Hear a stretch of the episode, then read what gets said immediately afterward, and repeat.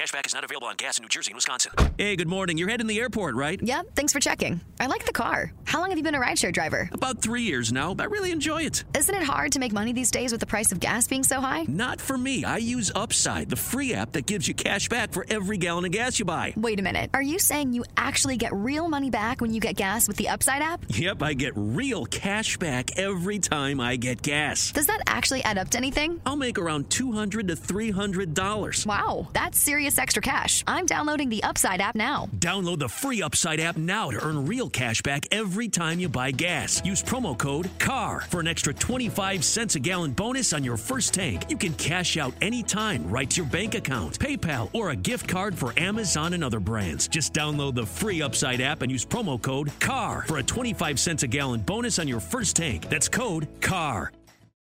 As humans, we're naturally driven by the search for better. But when it comes to hiring, the best way to search for a candidate isn't to search at all. Don't search, match with Indeed. When I was looking to hire someone, it was so slow and overwhelming. I wish I had used Indeed. If you need to hire, you need Indeed. Indeed is your matching and hiring platform with over 350 million global monthly visitors, according to Indeed data, and a matching engine that helps you find quality candidates fast. Ditch the busy work. Use Indeed for scheduling, screening, and messaging so you can connect with candidates faster. And Indeed doesn't just help you hire faster. 93% of employers agree Indeed delivers the highest quality matches compared to other job sites, according to a recent Indeed survey. And listeners of this show will get a $75 sponsored job credit to get your jobs more visibility at Indeed.com slash podcast. That's Indeed.com slash podcast. Terms and conditions apply.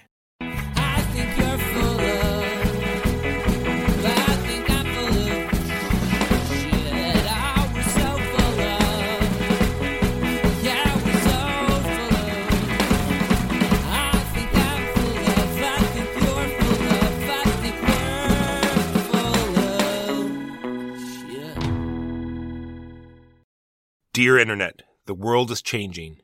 Get over yourself. Come at me, bro.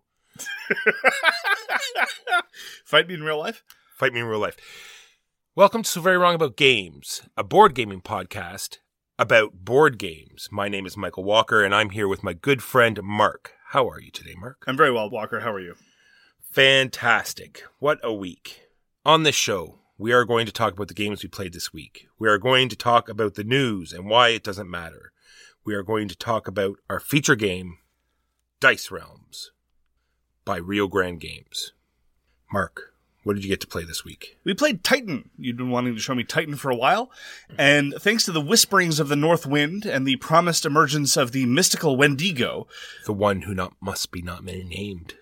well, we don't have to name him because he never shows up. We actually played Titan. Titan is um, a roughly five foot diameter plastic behemoth.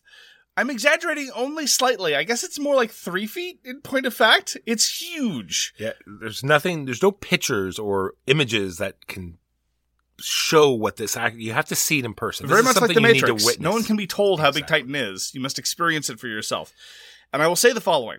I actually found the toy factor to be a negligible but present detriment to the playing of the game because a lot of Titan is actually route connections. You need to be able to make sure that you have a network of various supply centers that are all part of your network and a lot of the goals relate to being able to connect various other supply centers to the network and costs for upgrading these supply centers are in turn based on connections.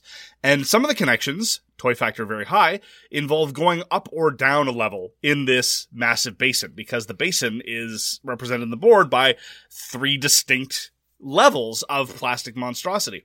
But in point of fact, I routinely found it very difficult to see precisely because of the angle and of just because of how it was laid out, whether something was connected. So it made the route connection more difficult than it needed to have been. I would have been much happier if it had just been a flat board. There, I said it. I'm sorry. I'm sorry. That's sad. My table is slightly higher than it should be, so I'm wondering if the if even if it was like two or three inches lower, then we'd be able to see over the giant edge down into the deep, deep crevices that is the moon of Titan. Walker, the average height of our gaming group is six foot five. I don't think that you can seriously claim that all that we needed was a better table or a better. No, it is, it is purely for visual effect that the lower levels are represented as physically lower, when in point of fact, it could have been on a 2D board and everything would have been fine. Now, this wasn't a huge deal, right? This wasn't a, a- repeated instance of, oh, I thought these two were adjacent when they're not, or I thought they weren't connected when they were. This was just a question of a couple times I thought something would cost three to upgrade and it cost two, or vice versa. Or when I was trying to path a route from A to B, it took me a little bit more mental effort than it would have otherwise taken. This is a very, very minor criticism. In the context of it blowing up the cost and storage space of the game, and indeed, you leave the Titan board assembled, and then so it won't even fit back into the box. So there's just this massive millstone, and it's the size of a millstone and almost the weight. It's a bit of a problem, but that's just generally the trend that our consumerist hobby is going. The visual impact is considerable. It's true. It's amazing looking, and it does have game there. There are lots of games that have this high toy va- value, right? And then the game, ninety percent, I think, of the time does not measure up, Absolutely. right? Giant high value, low. This is not price. Fireball Island. That's true. And The I- board is, and the components are as elaborate as Fireball Island, but it is definitely not Fireball Island. And I think the game measures up. I think there's a lot there. There's this interesting choice of every turn you're placing one of these rigs, and there's a choice on where you're going to put it because it's going to tell you how many minerals you're going to get and how many pipes you're going to lay. So you go you know down low, less minerals, more pipes, and it's sort of a decision on what you want to do that turn.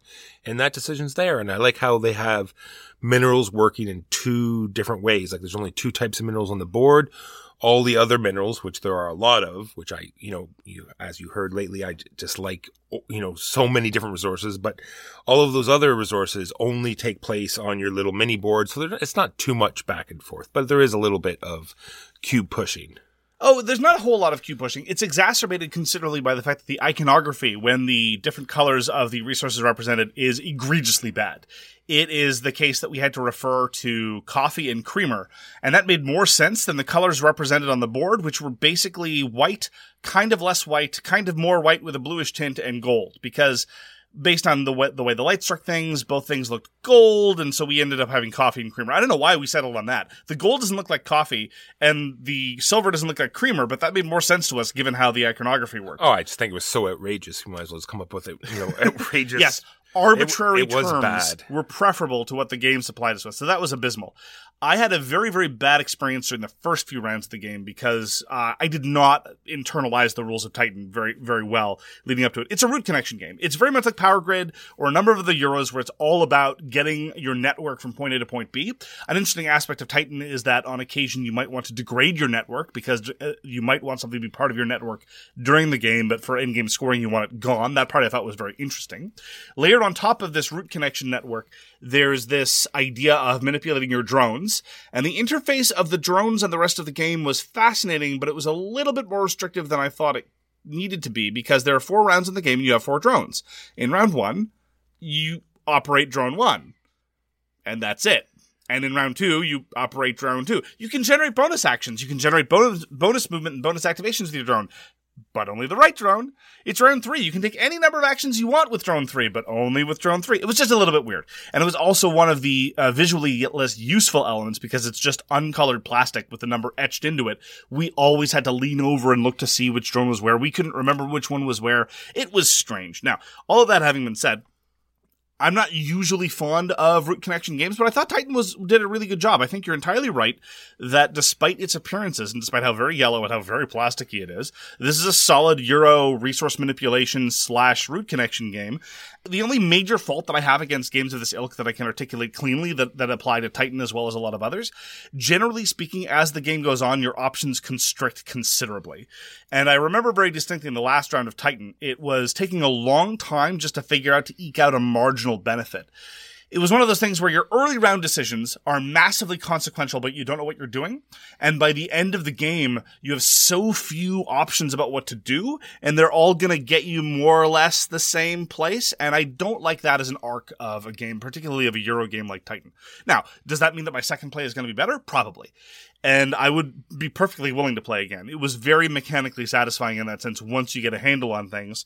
And so I, I was all told reasonably impl- impressed, despite the fact that it is a genre of Euro that I'm not necessarily always a fan of. I really love the drones. The shenanigans of the drones are made what made it kind of sometimes silly, but sometimes fun because that's the definite player interaction. Because you could you can sort of like cut people off and or like sort of move in on their territory but it's not really like huge interaction there because there's always another place to go or another way to get there but drones are dropping bad cubes right into their rigs or or they've taken time to connect to the middle and they're about to reap some benefit and then you zip down there with your drones and dump a bunch of bad cubes in there and they have to take them in. That kind of shenanigans because it's equal, it's sort of equal to everyone, and you knew it was going to happen. It didn't seem like so much like take that and you know unfair. It just seemed interesting. Yeah, there was a little bit of unsatisfying who's in the lead right now. Let's dump and give them the dissatisfying cube. That part I really didn't like. The part that I liked more was this question about the risk reward of connecting to somebody else's network. If you try to hone into, uh, horn into somebody else's network, number one, you make their life more difficult because you're depriving them of options. And number two, you can start activating resources that they went to the bother of placing. But by the same token, you leave yourself vulnerable because now their drones can start accessing your network as well. That part I thought was great. That interplay was marvelous, and that decision to engage in sort of co-opetition with other players because board ownership consists exclusively pretty much of pipes. That's about it. Past that, mm, doesn't matter. And so I, I didn't like the targeted player aggression. I did like the various levers though that the drones could could pull and push in order to manipulate the the the economy. That was Titan, designed by Matthew Podvin and published by Holy Grail Games. So this Carnegie sort of falls into the category where you talked about the end, where the very last turn you almost have all your discs out or you almost have all your workers are in place or there's very few things to do because you know there's only going to be one turn. So it sort of, sort of has that slowdown at the end, which is unfortunate. But other than that, I got to play Carnegie in real life for the second time, and man, this game is really good. I really want you to try it. I tried it the once. I really want to try it again. It's uh, designed by Xavier Georges and published by Quined Games. And there's sort of like an action selection board. And I tried to emphasize to the players how important this board is. Looking ahead to see where your income's going, when these different areas are going to trigger and they quickly realize that that is one of the most important if not the most important part of the game because you have to sort of seed the board with your with your workers send them out on missions and be prepared every turn because you have no idea what action the next player is going to take because everyone gets to do it so you sort of have to be prepared to do whatever and so you have to have guys sort of set up and ready to go. And then it has I think it just shines so much better in four players because everyone has this token where they can just bypass the action that the player picks. And that sometimes can get you ready for a different action that nobody else is. And then you choose that and then no one has anything ready for that. It, it just leads to this very interesting play. Like everything about Carnegie, it plays into a lot of the things I like in Euros. You know, having this, having the plan ahead and having to be very careful about the kind of economy you're you're making, but at the same time having to be very flexible and reactive to what other players are doing. And I remember very distinctly from the one play I played on Board Game Arena, you have to be ready for whatever anyone else can activate. And if you have all of your agents in the same region, you can go turn after turn after turn with no income whatsoever, and you really can paint yourself into a corner. But by the same token, you can't be certain what anyone else is going to do. It occurs to me though that you could retheme Carnegie to sort of like a special operations uh, spy theme, right? Because the weird thing is, you're sending, you're spending most of the time in Carnegie sending out agents to various parts of the world, and then they come back having accomplished missions. I don't know a whole lot about Andrew Carnegie. That doesn't sound like the kind of thing that he did most of the time. Was he? Was he secretly Charles I, I don't Xavier? I, I feel no theme in this game whatsoever. Sure, fair enough. I thought you were about to say, looking at the end, you were, you were saying you were looking back on a on a life misspent and thinking about how your legacy, very much like Andrew Carnegie, worrying about how he was going to history was going to view him, and so you're going to donate all your wealth to some worthy endeavor. And, and lastly, it does have this very interesting two part economy because we are talking about getting your income. And so when someone picks an action, it's sort of tied to a region. If you have someone on a mission there, you have to pull them back and you get zero income, like Mark just said, if you don't have someone there. And you have multiple guys there, so you can take back three, and that multiplies from your what your income is marked on that little territory track. And then on your own player board, you have you know, a whole sort of extra income. So if you have multiple guys there, you can just pull one of them back so you can trigger that, those two incomes twice and then you'll be ready to do it again. It's this very interesting, you know, sort of, you know, how many do I want to bring back? Do I want to leave some out there? Do I need that, those resources now type of game? Carnegie. Walker, it was the best of solo gaming. It was the worst of solo gaming. Do you want the good news first or the bad news first? Let's have the good news. The good news is that I played Core Worlds Nemesis. This is the solo version for Core Worlds, one of our favorite deck builders by Andrew Parks. Fascinatingly, eh, although Core Worlds and its sundry expansions were first published by Stronghold Games, Andrew Parks' outfit, namely Quixotic Games, now has the rights. They were transferred amicably, which I think is great. And they recently kickstarted Core Worlds Empires, which is the worker placement version of the game. I commented on that a few weeks ago, and I found it lacking. Core Worlds Nemesis is the solo version. Ad- Additionally, though, I will note that if you buy Core Worlds Nemesis, it also comes with, as as Walker mentioned briefly too, a stack of promo cards. Every promo card ever published for Core Worlds, and I thought it was just a couple, but there were a lot. And so that was interesting. Anyway, I tried the solo version. Now, I've been very, very clear over the years. When playing a solo version of a game, I would like it to have two salient features above all else. Number one, I want it to be sufficiently low mental overhead so that I can focus on what I'm doing and not have to relearn a separate game and run elaborate spreadsheets a la Volko Ruhnke or David Turczi just to figure out what the thing is going to do. And by the same token, I would like the game to feel like the actual game and not like I'm doing something completely different. I commented when playing, for example, Sniper Elite, the board game, the solo version, it just felt like a radically different experience because the AI was operating so erratically. And I can say with great satisfaction and pleasure that Core World satisfies both of my criteria amply. The, the cards are very, very clear.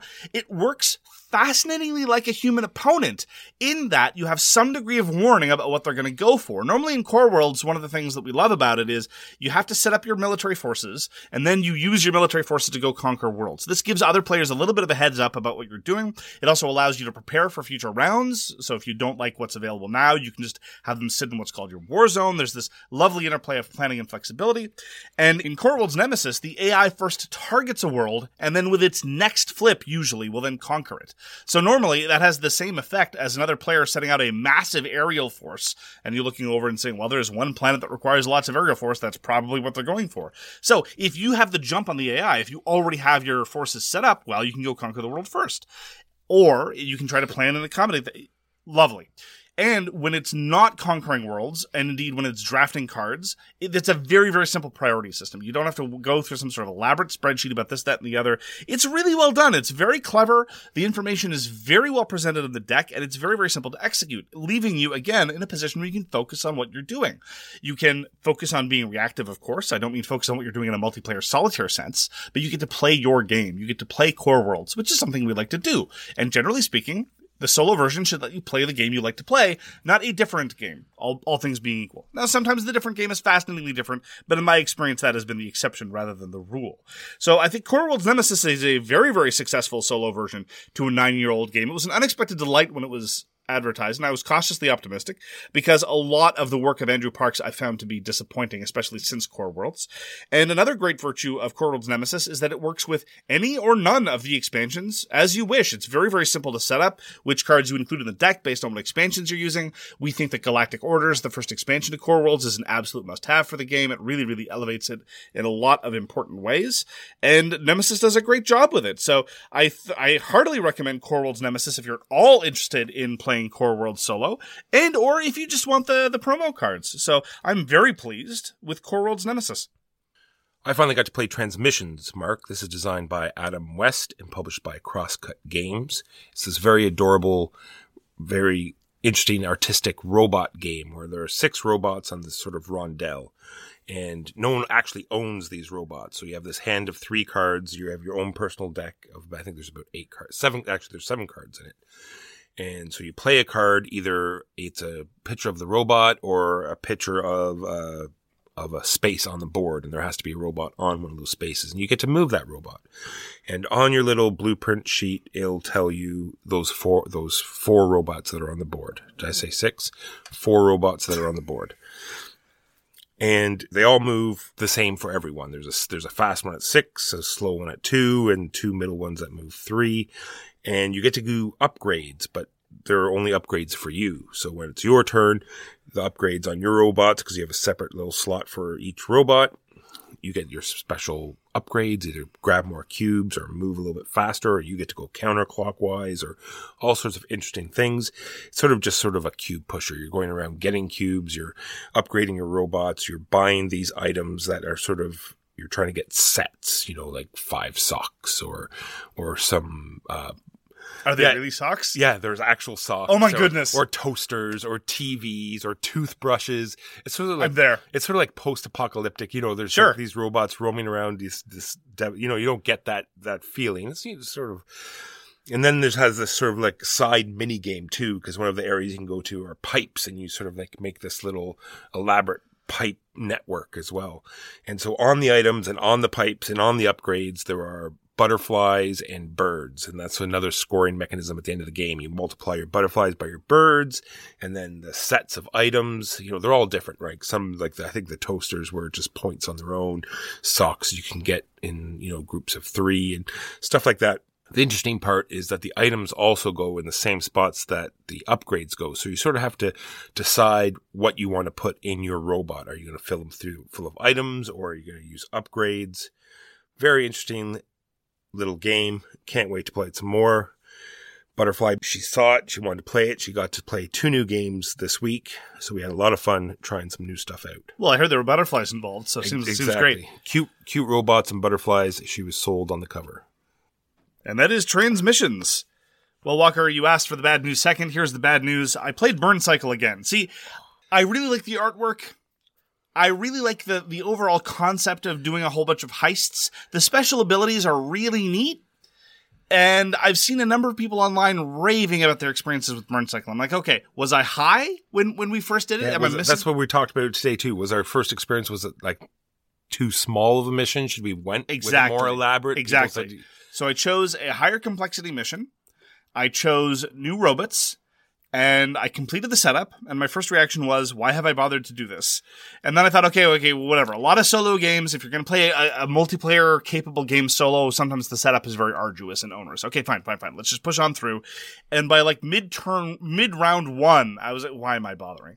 Because it's just, it's the same experience we had getting from point A to point B with laborious rules overhead, with rules documents that do not lead to easy lookup, and with a grid that is so coarse and so parsimonious with the number of spaces, precisely because the grid had to be the size that it was, because they were using chips, that it doesn't lead to interesting movement options, and it doesn't lead to being able to hide and exploit interesting line of sight variations and so forth that you might get in another game, like, for example, SEAL Team Flix. Now, they're very different games, but they're both a lot about stealth.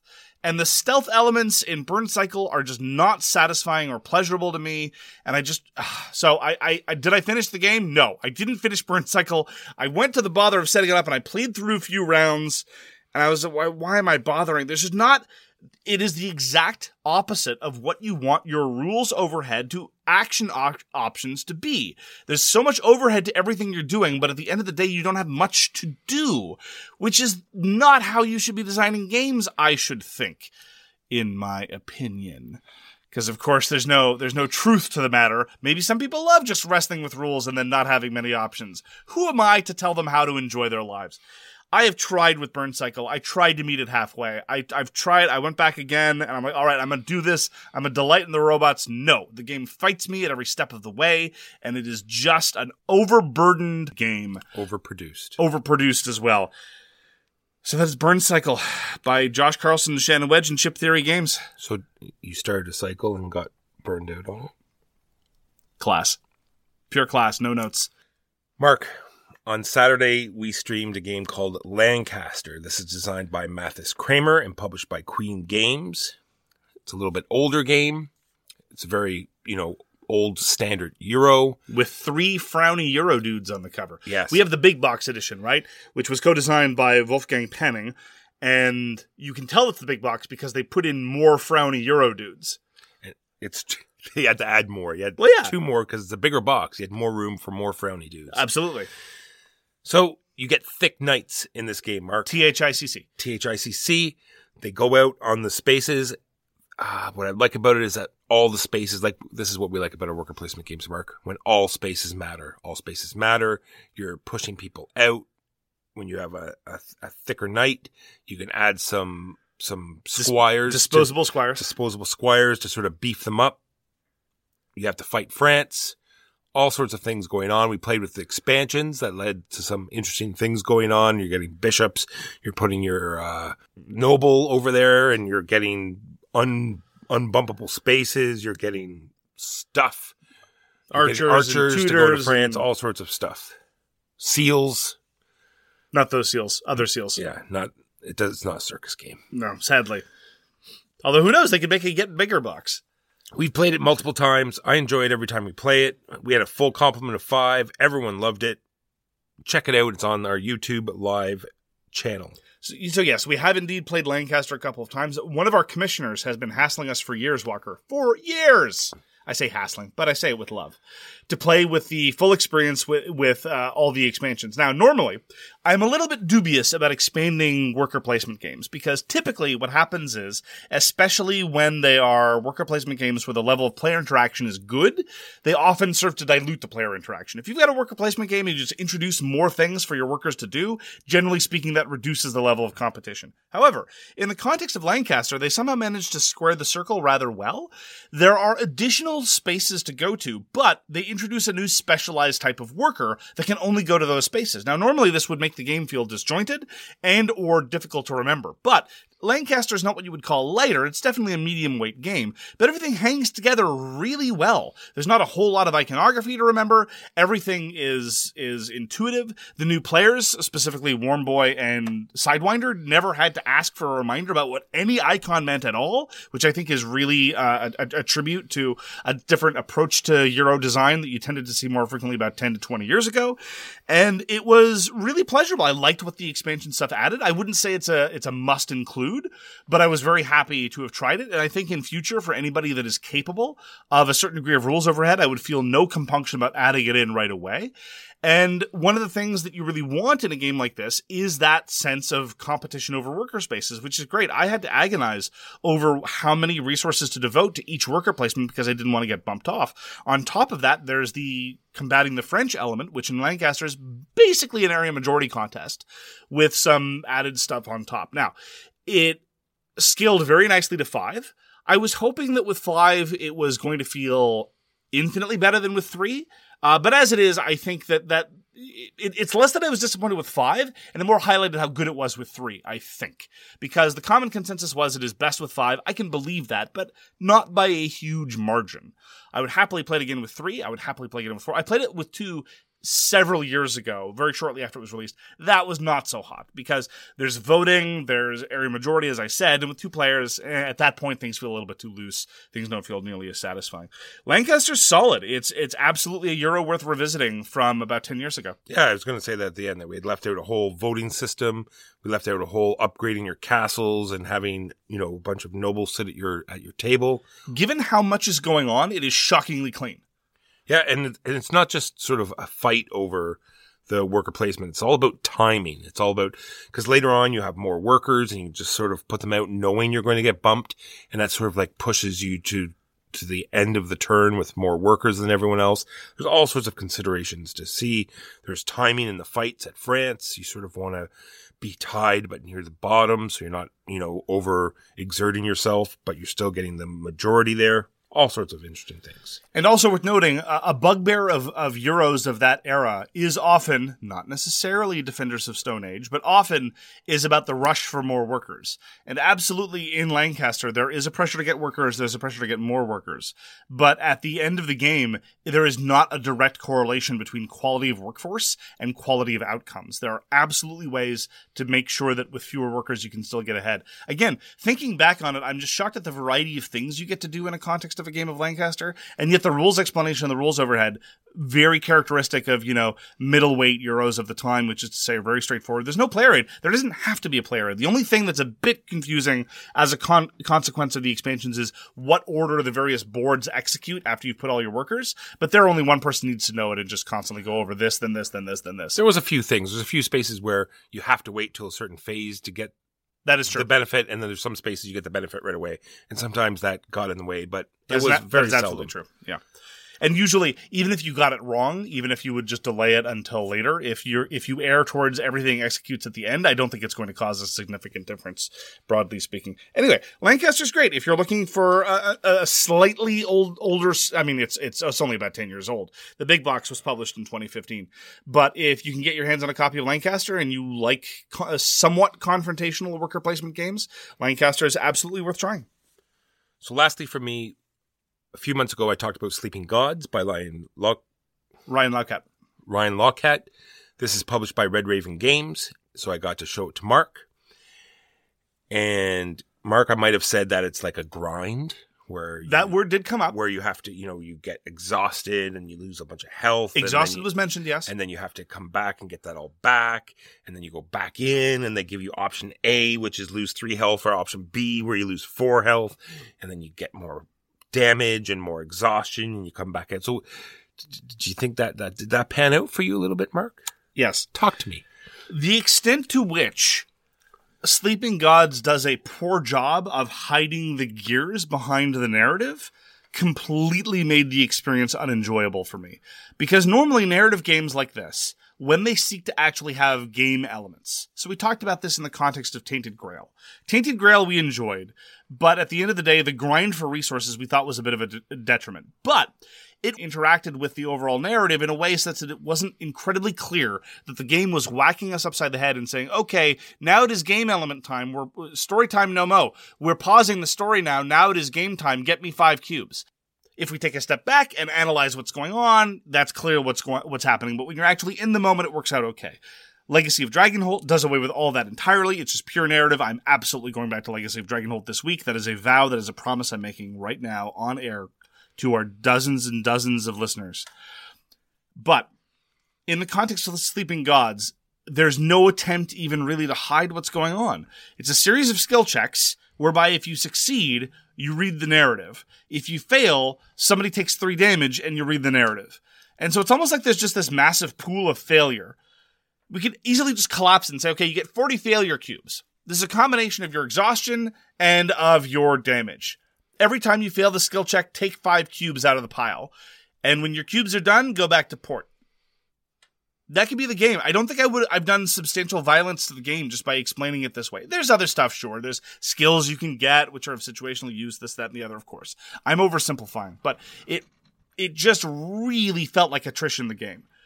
You're constantly just the game is just attriting you, and it's like, well, uh, there has to be a game element here, and the game element is just going to be attrition and exhaustion, standing in the way of the narrative. The narrative was okay.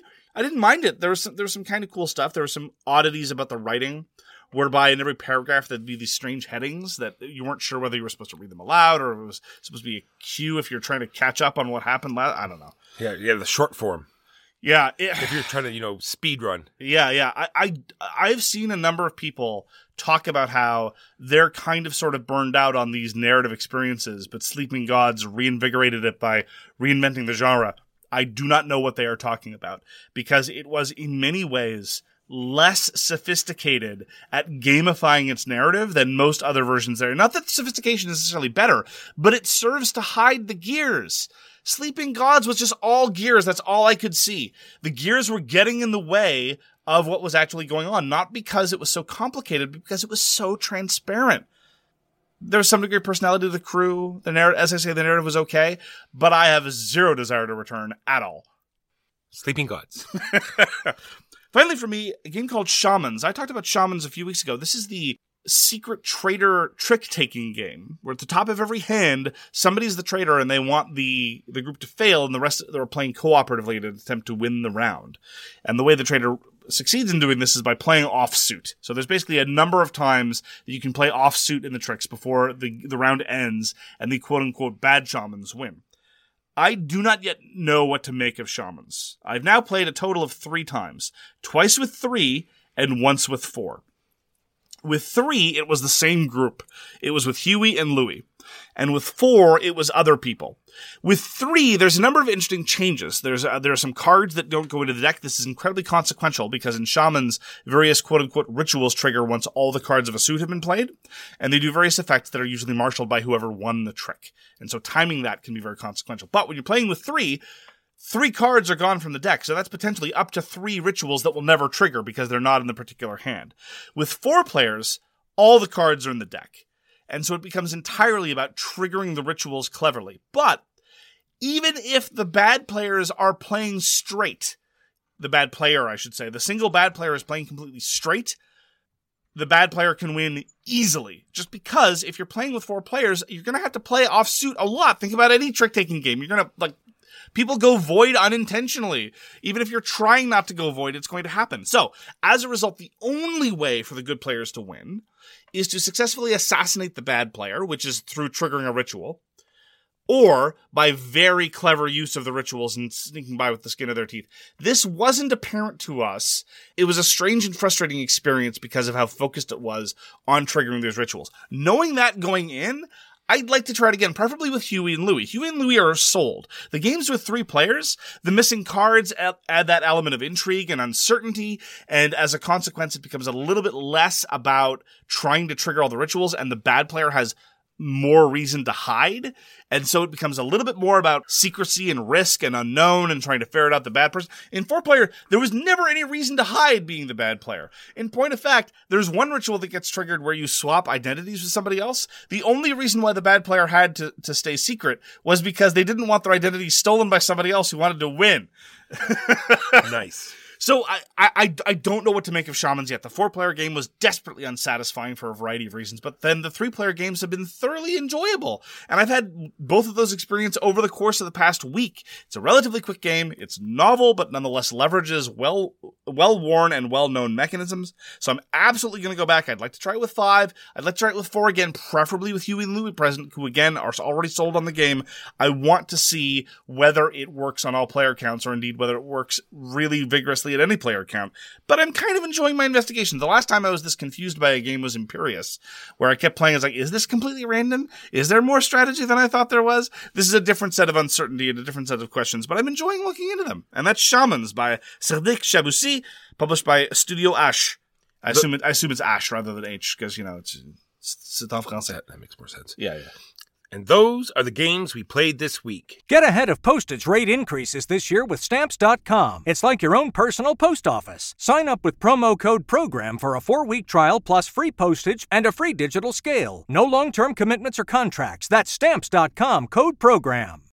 As humans, we're naturally driven by the search for better. But when it comes to hiring, the best way to search for a candidate isn't to search at all. Don't search, match with Indeed. When I was looking to hire someone, it was so slow and overwhelming. I wish I had used Indeed. If you need to hire, you need Indeed. Indeed is your matching and hiring platform with over 350 million global monthly visitors, according to Indeed data, and a matching engine that helps you find quality candidates fast. Ditch the busy work. Use Indeed for scheduling, screening, and messaging so you can connect with candidates faster. And Indeed doesn't just help you hire faster. 93% of employers agree Indeed delivers the highest quality matches compared to other job sites, according to a recent Indeed survey. And listeners of this show will get a $75 sponsored job credit to get your jobs more visibility at Indeed.com slash podcast. That's Indeed.com slash podcast. Terms and conditions apply. Everybody in your crew identifies as either Big Mac Burger, McNuggets, or McCrispy Sandwich. But you're the filet fish Sandwich all day. That crispy fish, that savory tartar sauce, that melty cheese, that pillowy bun. Yeah, you get it. Every time. And if you love the filet of fish, right now you can catch two of the classics you love for just $6. Limited time only. Price and participation may vary. Cannot be combined with any other offer. Single item at regular price. Ba-da-ba-ba-ba. Now on to the news and why it doesn't matter. Flick Fleet Xeno Wars is on GameFound.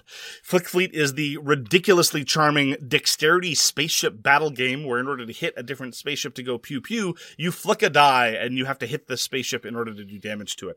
This is the fourth crowdfunding campaign that I know of of Flick Fleet, and this is introducing two new factions entirely, two new alien factions, and now they're introducing multiplayer rules. I have zero faith that the multiplayer rules will be anything other than, well, there are two more players now. Someone's gonna survive because generally speaking, that's how lazy multiplayer rules work. But I am very curious to see what they do with the ship, ship designs because the different ship subsystems tend to be very, very interesting. Flick Fleet is a great game. And I have to say, I was expecting the Xeno expansion to be more expensive than it is. Flick Fleet's rather expensive if you want to get the deluxe version. The deluxe version has etch- etchings on all the ships. So rather than just being acrylic shapes, they're acrylic shapes with etched details on them. And that's, mm-hmm. And the thing is, once you're in the deluxe version, you're kind of stuck with the deluxe version. Mixing and matching won't look very nice. The basic version has always been relatively in- inexpensive. But given that they only have the one printer and it's a just literally a couple dudes in their garage, the deluxe version has been much more expensive, hand packed, and all that stuff. But the expansion is of reasonably low price. We're talking about 60 Canadian bucks. I was expecting more, so I am very pleased to announce that Flick Fleet is on GameFound now. I'm looking forward to Village Big Box because I've never played Village yet, and it's one of these things where you know you fall into, you know, the Kickstarter comes out with a second edition, or the Kickstarter's fulfilling, and now that you know they come out with an expansion, you can get the all in after the fact. So this is what I'm benefiting from now. Apparently, some of the expansions are hard to get. The new Village Big Box, Big Box will come with all of them. It should be out soon. Village Big Box. In October, Puerto Rico 1897 is going to be published. This is a sort of redesigned, decolonized version of Puerto Rico. Jason Perez of Shelf Stories and a number of other individuals have been aggressively lobbying to take the unfortunate colonialist themes out of Puerto Rico because here's the thing we've been saying for years on this podcast. I'm not going to claim any credit for this, but this is absolutely proof positive of one of our theories. If it's a Euro game that can be themed about anything, if it's going to be a historical theme, do your homework and render it properly and or don't glorify tremendously barbarous acts of colonialism. So why 1897? Well, Puerto Rico obtained independence from Spain in 1897 and was independent for all of one year before it got taken by the United States in 1898. So I guess 1897 is when you'd want to situate it. I am confident, at least now, the people at the helm of theming this game will at least have some interest in doing justice to the history of Puerto Rico and its peoples, as opposed to previous editions, which, let's be frank, quite uh, probably had closer to zero interest in doing so.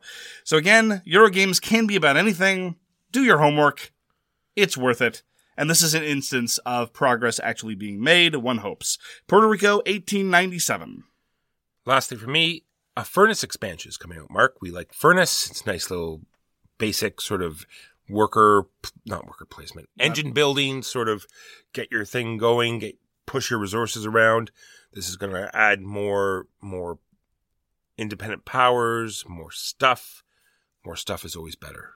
This is, Is it? It is. Always, more stuff, always better. What's the expansion called, Walker? Mark, the expansion is called Furnace Interbellum. Good to know. Finally, for me, I can announce with disappointment that Board Game Geek over the years is becoming less and less a thing that I want to use. I'm not going to say that I'm going to stop using it, but it used to be a great place for all kinds of editorial content. And Board Game Geek over the years has now made it clear that it is less interested in doing that and more interested in entering the commercial side of things. I can respect that. That is absolutely a legitimate decision. I, ha- I make use of many, many commercial services, but Board Game Geek isn't necessarily one of them. Board Game Geek has announced that they've signed a deal with GameGenic, and they're now going to be pushing GameGenic sleeves on their game night Let's Play episodes. And so we we slide further and further into infomercial territory with this announcement. And uh, it's I, I just honestly I feel bad because when I got into the hobby, when I first started getting going, what Board Game Geek was pushing to the front of its page was written reviews by independent operators. And it's not so much written as opposed to video, but now the front page of Board Game Geek is increasingly paid promotional content. What's high on crowdfunding right now, as opposed to what people are actually playing right now, and a whole bunch of advertising led video content. And sometimes, as we well know, this is a this is a frequent prob- problem in our little area of the, of the media ecosystem sometimes they're not made clear what's paid content, what's advertising, what's shilling, what's sponsored, and to what extent. Disclosure standards aren't necessarily what they need to be. The person doing reviews is also the same person doing interviews with, with creators, who's also the one running the demos with creators, who's also the one running the infomercials with paid. Sm- anyway, it's, it's a bit of a mess. And I don't begrudge Board Game Geek for going and getting its money. I just find it a little sad that the board game geek that ushered me into the hobby to a large extent is not there to usher other people into the hobby, and that's unfortunate. That is the news and why it doesn't matter. Now, on to our feature game, which is Dice Realm by Rio Grande Games. Dice Realms was designed by Thomas Lehmann. Thomas Lehmann is a longtime game designer who has some very, very influential and important designs under his belt. The most salient ones in this particular context would probably be 2007's Race for the Galaxy, 2014's Roll for the Galaxy, 2017's Jump Drive, and 2019's Res Arcana. Thomas Lehmann is also a fixture in the 18XX sphere. He designed 2038 in 1995, that is to say, in the year 1995, published a game called 2038 just to be perfectly clear. Some people, of course, argue that 2038 isn't really an 18XX, and that has nothing to do with the fact that there's no 18 in the title, but that's a separate issue that I will not touch, because when you start getting involved in intractable dogmatic disputes with train gamers, it tends to be a whole scene. He also, in 2005, published 1846. That is the game 1846, published in the year 2005. Walker, why don't you give us an unhelpful summary about what one does in Dice Realms? You like that? That was good? That was good. Ever play Dominion and say, gee, I wish I could only play two cards a turn? ever ever said, hey, this card has way too many abilities. I wish it only did one thing. Did you ever complain? These cards I keep buying keep coming back into my hand every time I shuffle. Is there a way that I'll never have to see them again? Dominion has too much player interaction. I demand not to have to lift my head from the table for the duration of the game. The completely random dice are okay, but what's really coo- cool is the arbitrary random event every turn.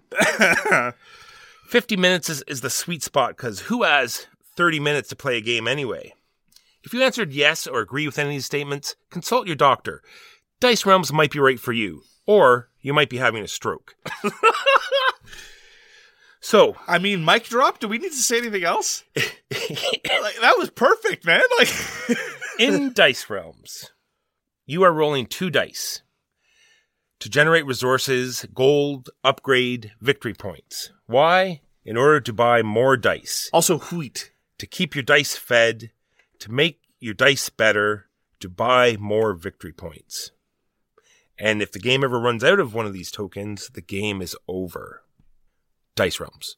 So I don't think the game is as bad as your criticisms presented one after the other, your crippling, accurate con- uh, criticisms would imply. It's pleasant. It's enjoyable. I like playing Dice Realms, and I'm not gonna, I'm not gonna leave a table if it's put in front of my face. But I think you're absolutely right in terms of some of your your salient critiques. Let, let let's start with one of them, and that is, I, I think this is one of the most crippling actually. Why dice? Because again, you get a very strong Dominion vibe from playing a game of Dice Realms. There's the five special things that are, that are kind of like the equivalent of the 10 special action cards that you have in Dominion. At the same token, you have a much broader selection of things that are always available in Dice Realms as opposed to Dominion. But here, they're not cards, they're dice, and you're physically altering your dice. When you upgrade a die face, you pop out the bit of plastic. This was, an, uh, this was a technology first published in Rattlebones, also by uh, Rio Grande Games, but that was much less of a game than Dice Realms is, and then you take the new dice face and you literally slot it in.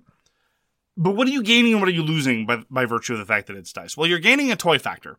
No doubt about it. The first, I will say the first two and a half times I played Dice Realms, I really enjoyed manipulating the little dice faces. It was cool. Yeah, we talked about games where we just love rolling dice. Yes. And this you're actually building your dice. You're you're you're manipulating the way you want them to be. But what are you losing? Well, you're losing exactly what you said. We don't object to randomness necessarily, but when you buy a card in Dominion, you know you're going to be able to use it. There's a certainty there. Now, there's still tremendous. This is not really about luck, actually. This is very little to do about randomness because there's a huge amount of variance and randomness in Dominion. Massive. I think it's it's often underappreciated the extent to which games of Dominion hinge on good luck versus bad luck. I'd even be willing to accept that overall there's less there's a lower influence in luck in Dice Realms than there is in a game of Dominion but it feels less satisfying because you can keep buying all this stuff and it'll never come up. Ever. There's no guarantee that it'll ever come up. And we've played games like that whereby people just keep sticking the same face on the die because they really want it to trigger and it just never does. The other difference is that you're constantly culling your deck. So be it, you know, because you're never increasing the size. You can buy more dice, but normally you're you're removing a die face and you're adding another one on. So you're culling your your your dice every time you upgrade them. So it's a little bit different. True, that is, I think, one of those things that's neither better or worse, just interestingly different. Uh, I don't want to lean on the comparison between Dominion too too much. It's just I think that your criticisms with respect to the ways in which it differs from Dominion are just really really well taken. To me, this feels a lot more like other Tom Lehmann designs. That's, there's a reason why I stressed his tableau builders because Tom Lehmann over the course of the past few years. Ever since 2017's Jump Drive, has really been experimenting with incredibly minimalistic point races And some of them are, I find really, really satisfying. 2019's Res Arcana, I think, is a fabulous, fabulous game. And it really is one of those games that spirals out of control very quickly. I made a joke when we were playing Dice, Roll, Dice Realms the other day. So the early game is maybe your first two turns, and then maybe you have another two turns of mid game, and then it's the end game, and there you go. It's almost all end game. The end game comes much faster than you might think it it, it comes. I'm wondering if this this is something that washed out in play testing. I'm wondering if in longer games they just found that at the point where it ends now, whoever was ahead wins anyway. So why not just end it then? Oh, sure. This again, the duration isn't even really a criticism in and of itself, although maybe a little bit later because I'll we'll start talking about the physicality of Dice Realms a little bit more. I, I agree with you that most of the time, if you're ahead in the middle, you're going to be winning. That's probably something that would shake out, and it's also the case that look, look let's be frank, the things you're doing with your dice aren't all that interesting. So the game wouldn't benefit from being twice or three times as long. So 15 minutes is just about right because your dice are dull. This die gives me two wheat. Oh, I'm going to upgrade it. Now it gives me three wheat. Oh, this is the special die face. This is the special die face that's unique to the setup. Do you know what it does? It gives me five wheat. Oh, now we're cooking with gas. Yeah, but now. n- but now you have another die face that where now you can convert those wheat into victory points, and there, there's a little bit of interesting Right. Yeah, yeah, yeah. combinations going on. Well, uh, well, that's just it. Again, combos. To what extent do we actually get to build combos? When I think of combos, I like there to be some reliability that they actually get to trigger. I think of cards keying off each other in a game like Mage Knight because everything is basically like Mage Knight. I think of things like even very, very simple games. I was actually comparing this in my head to Aquatica. Whereby you can build combos very simply because when you buy a card, it comes into your hand and you can play your cards in the order that you want and be able to lattice these things and trigger combos very deliberately. They're all dice. You can't be guaranteed you can combo anything ever. It's true, and a lot of their what they call lines. So this is how what the how the upgrade system cost. All the different die faces come in these lines, and you sort of move up the lines and make them better. And there's a, a, a few of the lines that trigger off of certain symbols on the dice. So the number of these symbols you have, you get a multiplier. And so, like you said, if you need multiple faces of that die to come up in order for it to do anything, so they do have these tokens where you can set the die face to any side you want. And they do have multiple rerolls. You get a reroll every turn, and they have tokens that you reroll. So you have a little bit of leeway there. Yeah, I, I, I shouldn't. You're you're absolutely right to emphasize that I shouldn't be harping on this that much. It's just when I look at a game like Dice Realms and I compare it to again a lot of other games by Thomas Lehmann, I ask what am I getting out of the dice and what am I losing, right? And I am losing the guaranteed combo elements that I can get out of a game of Res Arcana, that I'm getting, that I could get out of a game of Race for the Galaxy. And so it, the fact that it's a step backwards in terms of control, again, not even in terms of randomness necessarily, because there's also a lot of randomness of those other games. Just it feels like I have less control. And as a consequence, the combos that I can do are by necessity less complicated. And I think for me, at least, less interesting in a game of Dice Realms. So let's talk about a game because you can either do a random setup. They give you this gigantic cloth bag, and this is because you, if you're doing a random game, you're drawing these tiles out. It's sort of like you know getting your random ten cards in a deck building game. And it has to be a giant bag because some of the tiles are double sided, so you couldn't just have a stack and, and shuffle them up. Although they'd only have to replace like four tiles and they'd be able to do that and then just have the other tile. Anyway, I digress. and I really feel though the presets are the way to go because 100%. because they have sort of combos, die faces that already combo off each other. And if you start pulling random things out, you're just going to have a mess of a time. Yes, the, the random setups I found much less much less satisfying than the random setups even in a game of say Dominion. And again, here I, I think that the comparison case really is Dominion because really, in terms of choices that you're making, more or less you kind of pick the route you're gonna go. But unlike Dominion, where you've got 10 action cards and you pick a couple and those are the ones you're going to make work, at least here there's a smaller universe and you can make a decision about what, what route you wish to exploit. And again, there's not enough time to pivot to a new strategy, but that's okay because the game's going to be over anyway. And so that's all right. And there is one aspect though that I really want to emphasize in which I think Dice Realms is superior to a lot of games of Dominion. The ramp up in Dominion, frequently you're like, okay, I'll buy the better currency or I'll buy this or that In Dice Realms, your forward progress is usually immediate and considerable.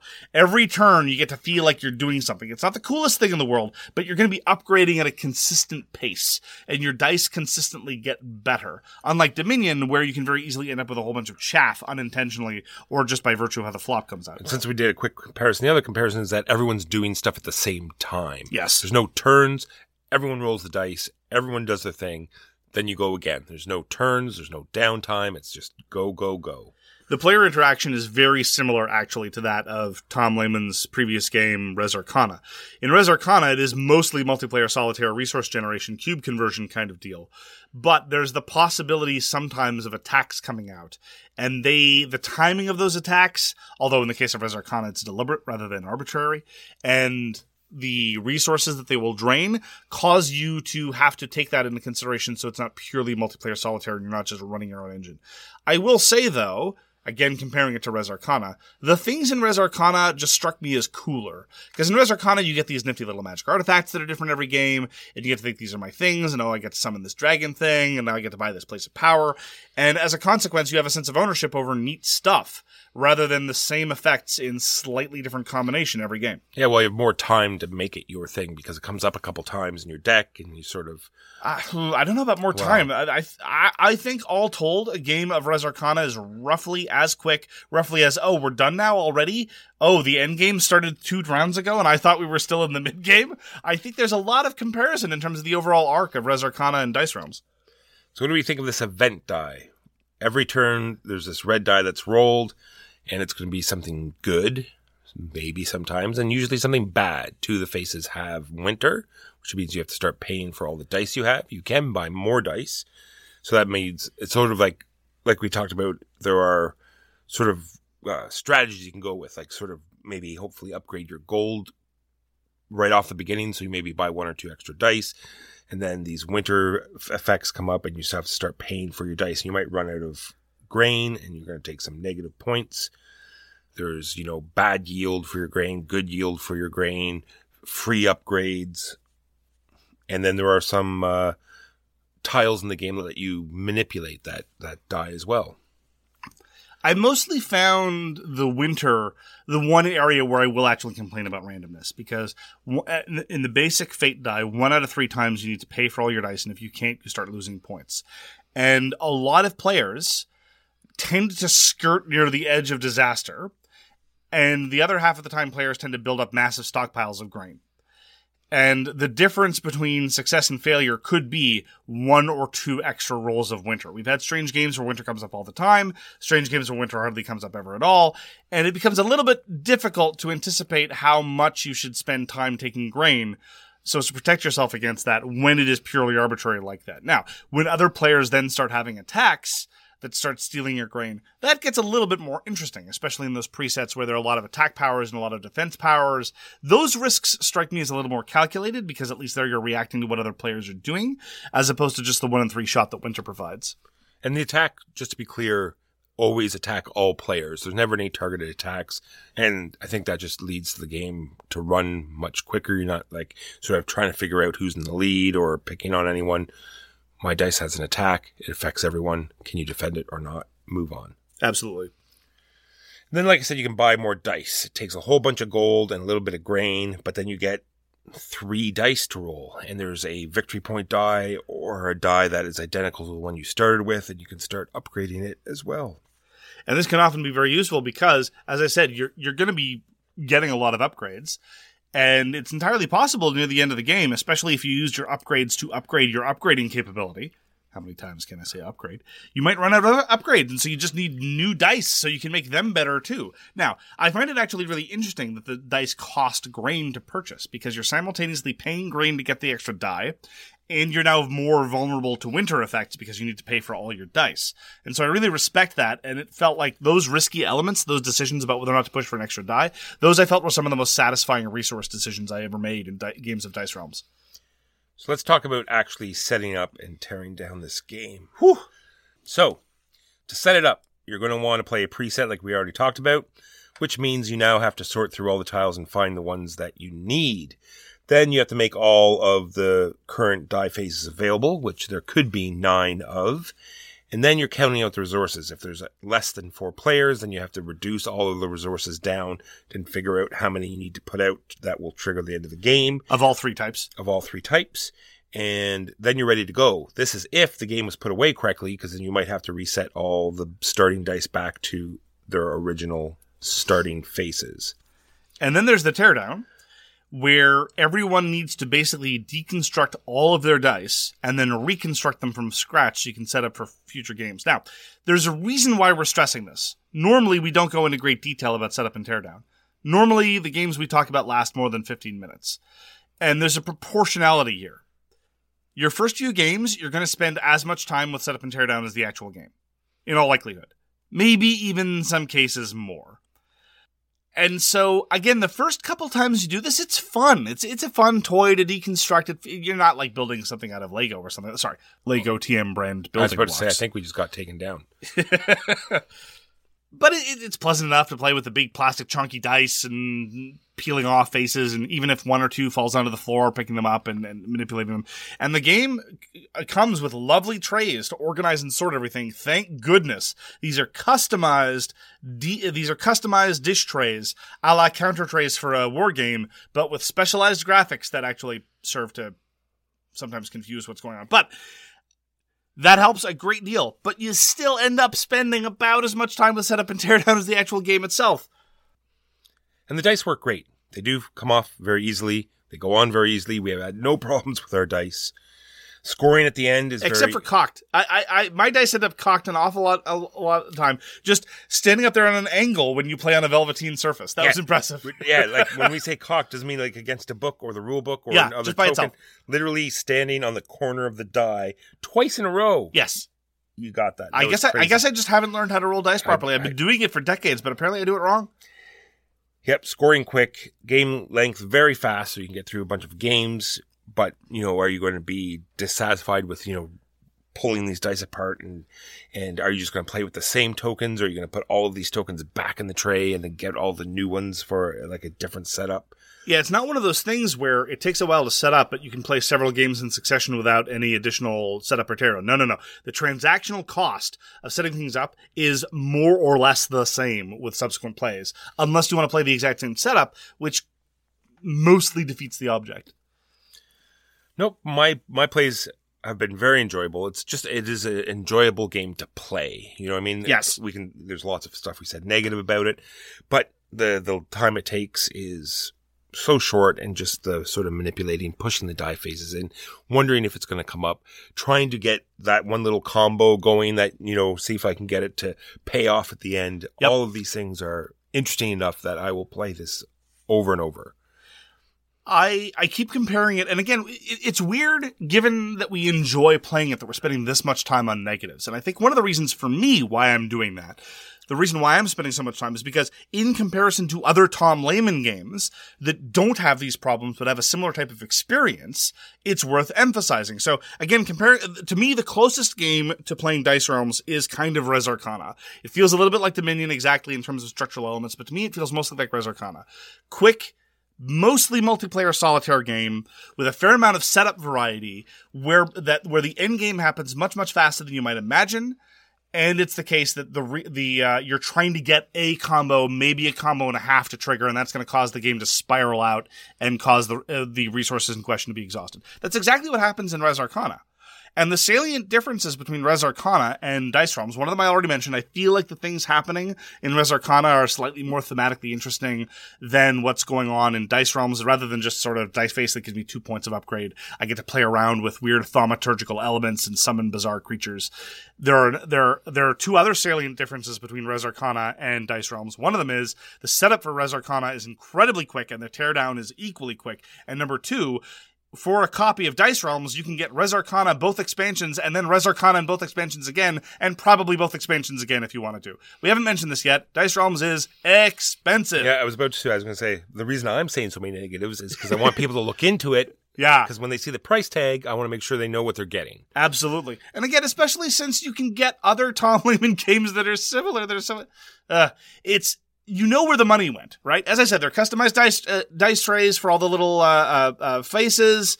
The engineering is well done. The, the- everything is functional. This could have been a, a non-functional mess. If it were slightly more difficult to pry out the dice faces, or slightly easier, and they popped up by themselves, it would be completely unplayable and a disaster. Yeah, I made this comment when we were playing before. There are tons of games or tons of designers that would want these dice in their game. Yes. As like a little side thing or, you know, you slightly upgrade your attack dice, but they can't because it's too expensive. I agree. If anything, this this shows me what it could be used as an element in other games. So, for example, if you could exert some degree of control over the fate die. For example, this is just spitballing, right? I'm not suggesting this this in particular. If you had some voting element a la Lancaster, and you could use that to, to influence what the fate die would look like in a different kind of game, say to replace the Westeros decks in Game of Thrones, that I think would be super interesting and also prohibitively expensive. or if you could have a system whereby, as you said, upgrading your combat units causes your combat dice to start working differently. That would be super neat. A lot of games do that with custom dice, but with the ability to customize your dice, you'd have so much more latitude. Think about the civilization games where you have this military technology that gives you a plus one to combat, this other military technology that gives you plus one to combat. You can instead make it so much more personalizable and customizable with these dice. Yeah. And it would be too expensive. Other army games where it's like, oh, you have air units, you have land units, you take two red, two blue, and a gray, and you get to roll those dice. Imagine if you could change faces Exactly. particular things. Oh man, Exactly. And so again, the toy factor is non-negligible, but it's kind of undercut by the amount of time that, that's going on. I will happily play Dice Realms, but it's a lot of money, and it's mostly for me. It seems like a successful proof of concept rather than a full worthy game that's worth blowing about a hundred bucks on. I would much rather play Res Arcana and then pocket the rest of the money on on candy for what it's worth. But Tom Lehmann, in my experience, does not do bad games. So it's an interesting experiment, and I'm glad I experienced it. But uh, it's not a it's not a purchase I can counsel. I agree, one hundred percent. Well, thank you very much for joining us for So Very Wrong About Games. If you'd like to get in touch with us, you can reach us on sowronggames.com slash contact. We will read everything you send us and we'll get back to you if we can. We're available on a variety of social medias. One thing we neglected to mention on the, on the news, this is a multiple of five. It is. It is episode two twenty. We have a Patreon. One of the reasons why we reviewed Dice Realms as opposed to any number of other games is because the commissioners and overlords of our Patreon did tell us to. Yeah, we have a little poll where we put up a bunch of games that we've played recently, and you get to vote on which one we review in the main review. Similarly, I'm in the process of finalizing the list of games that's going to be sending out to commissioners and overlords. We also have bonus content coming out this week, more bloat, more pledge of indifference, more kick, uh, more Patreon exclusive content for people who are at the swagger level and above. We love our patrons. We try to shower them with as much nonsense as we possibly can. There's stuff happening, Mark. There's stuff. Ha- things are happening. In the background, Events are occurring. there's stuff happening. It's abs- ab- no one can deny that. Be ready. So thanks again very much for everything. Thanks again very much for spending your time with us, and we hope to see you again soon. Ready, start, next time, go now. Peace! You've been listening to So Very Wrong About Games, produced by Michael Walker and edited by Mark Bigney. Special thanks goes to What Does It Eat for generously allowing us to use their most excellent song FOS as our theme. You can find them at whatdoesiteat.com. You can reach us by email at soverywrongaboutgames at gmail.com or on Twitter at so wrong games. Thanks very much, see you next time, and always, try to be right, but remember you are so very wrong. If you're a woman over 40 dealing with hot flashes, insomnia, brain fog, moodiness, or weight gain, you don't have to accept it as just another part of aging. The experts at MIDI Health know all these symptoms can be connected to the hormonal changes of menopause. And MIDI can help with safe, effective, FDA approved solutions covered by insurance. 91% of MIDI patients get relief from symptoms within just two months. Book your virtual visit today at joinmidi.com. As humans, we're naturally driven by the search for better. But when it comes to hiring, the best way to search for a candidate isn't to search at all. Don't search, match with Indeed. When I was looking to hire someone, it was so slow and overwhelming. I wish I had used Indeed. If you need to hire, you need Indeed. Indeed is your matching and hiring platform with over 350 million global monthly visitors, according to Indeed data, and a matching engine that helps you find quality candidates fast. Ditch the busy work. Use Indeed for scheduling, screening, and messaging so you can connect with candidates faster. And Indeed doesn't just help you hire faster. 93% of employers agree Indeed delivers the highest quality matches compared to other job sites, according to a recent Indeed survey. And listeners of this show will get a $75 sponsored job credit to get your jobs more visibility at Indeed.com slash podcast. That's Indeed.com slash podcast. Terms and conditions apply.